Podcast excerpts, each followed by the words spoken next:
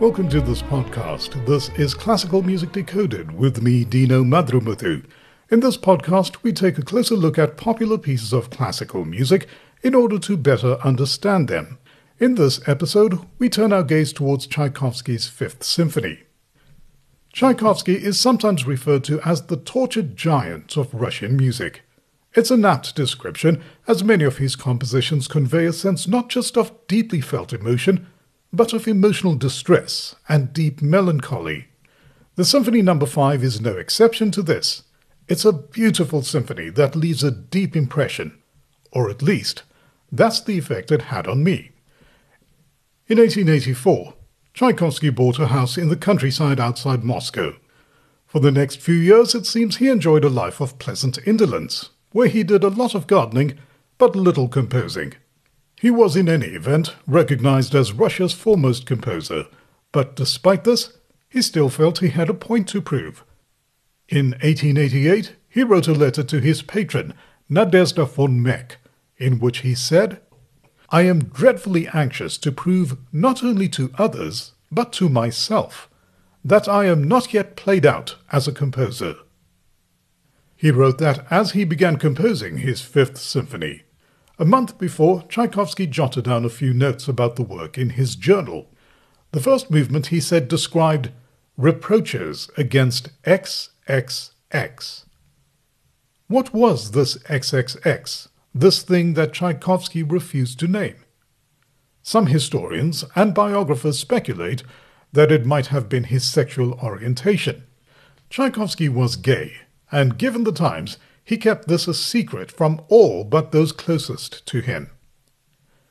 There's a recurring theme in this symphony, and he wrote that it indicated complete resignation before fate, before the inscrutable predestination of Providence. So for this podcast, I will call that theme the Fate theme. The first movement starts with that theme. It's meant to be played andante, meaning gently, at an unhurried tempo, rather like at walking pace. It's a bit mournful and is introduced by the clarinet.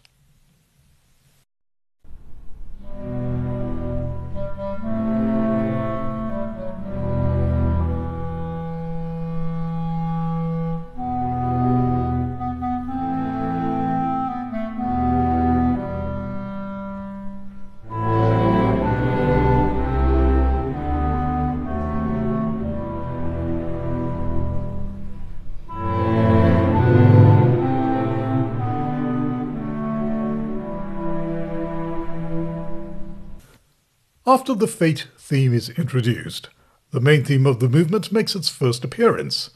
This is the backbone of the movement and is meant to be played allegro con anima, meaning lively, in a spirited way.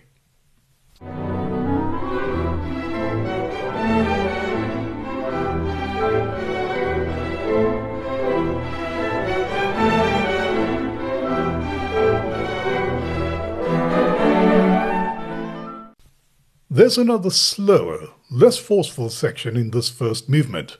It's a beautiful melody played by the strings. When you listen to this movement in its entirety, pay attention to how this section releases the tension that has built up over the preceding parts.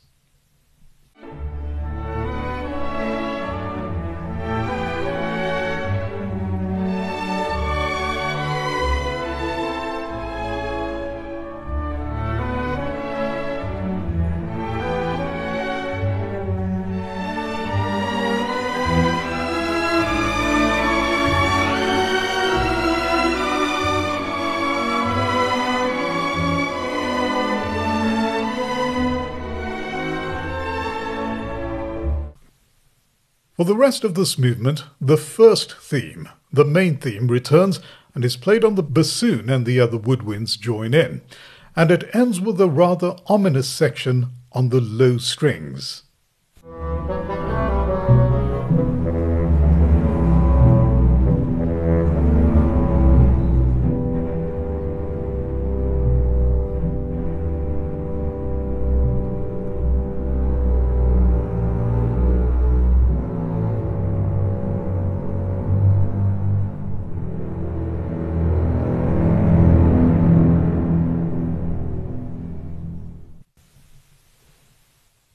In the second movement, there's an introduction by the strings before the entrance of a serenely beautiful theme played on the French horn.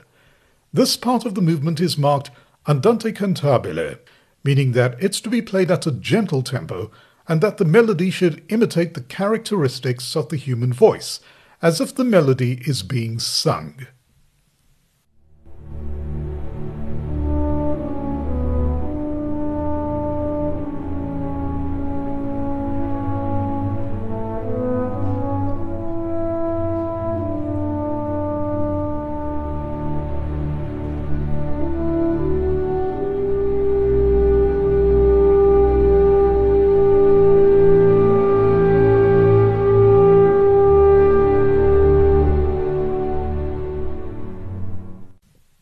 There's a second section introduced by the oboe, with the French horn accompanying the oboe.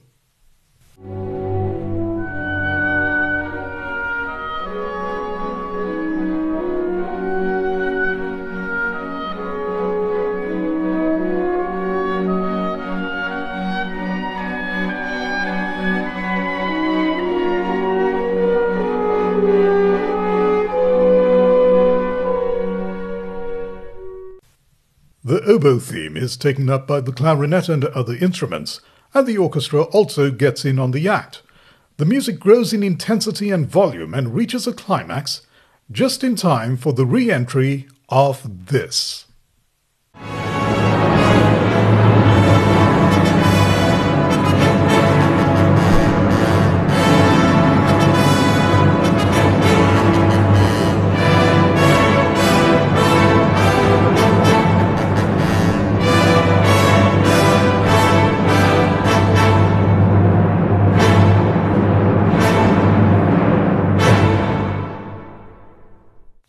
That, of course, is the Fate theme that was introduced at the beginning of the first movement.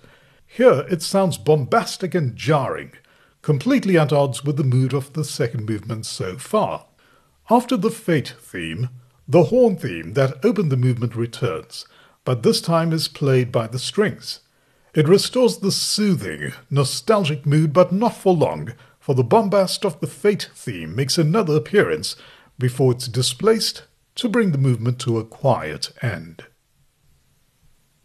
Tchaikovsky was an excellent composer of waltzes. Take a listen to the Waltz of the Flowers from The Nutcracker, or the Waltz from Act 1 of Swan Lake, or the Waltz from his Serenade for Strings. Maybe he was the real waltz king. The third movement demonstrates Tchaikovsky's ability to write irresistible waltzes. The strings introduce the melody, which, like almost all the composer's melodies, is so beautiful. It's then taken up by the woodwinds. Here's that gorgeous, languid opening melody.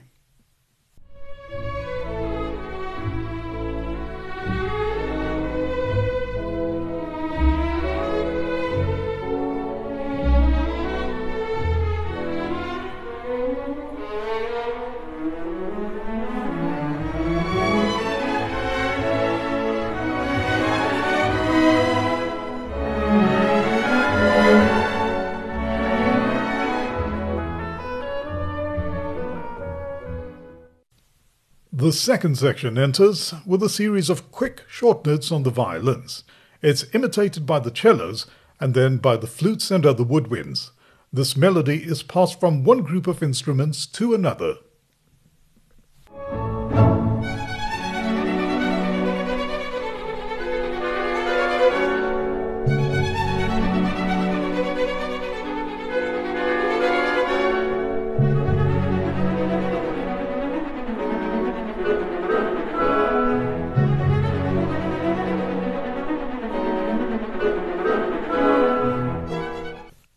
The Fate theme enters and brings the movement to a conclusion, like Fate having the final say. Unlike in the previous movements, Fate's entrance is not brash and overbearing. Instead, it's quiet and measured, and hovers in the background.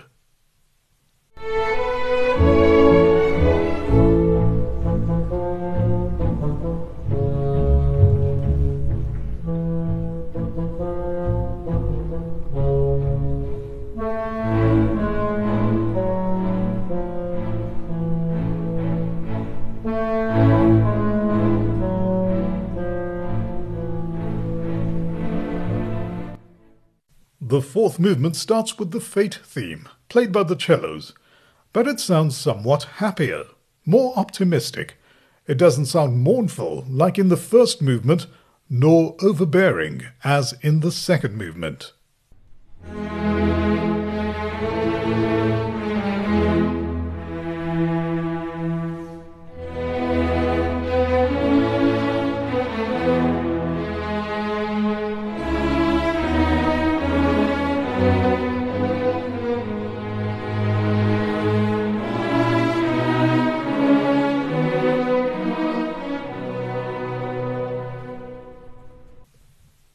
This part of the movement is marked andante maestoso, meaning it's to be played at a moderate tempo but must feel majestic, rather like a royal procession.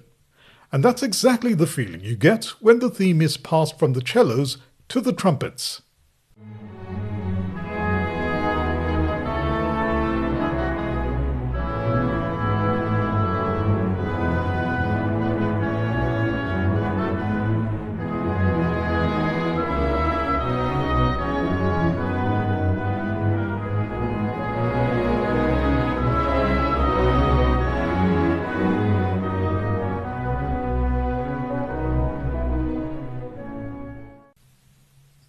A crescendo on the kettle drums ushers in a very lively and energetic section that opens with this part, played by the strings.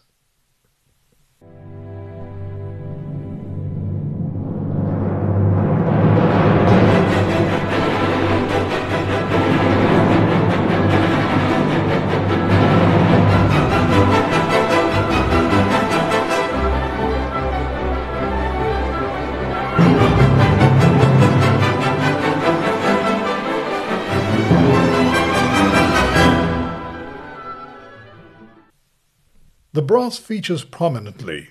There are quieter parts that provide some respite from all this frenzied activity, but these quiet parts don't last long. Here's one of the quieter moments.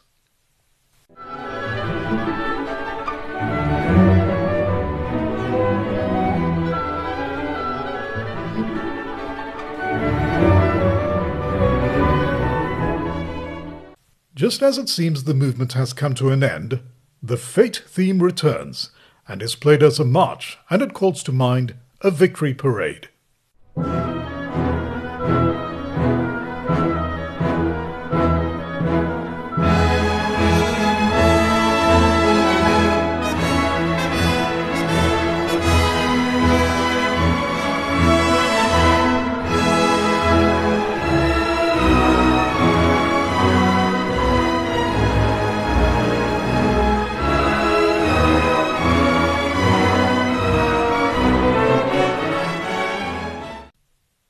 The movement, and indeed this work, ends with a brass fanfare, undergirded by a very forceful march.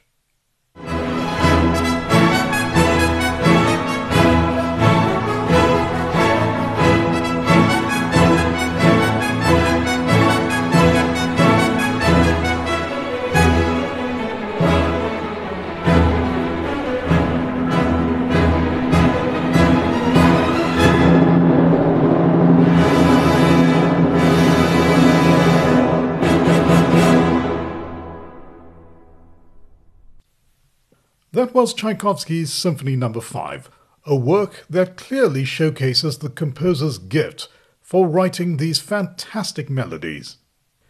Generally, Tchaikovsky's music has been criticized for its lack of structural rigor.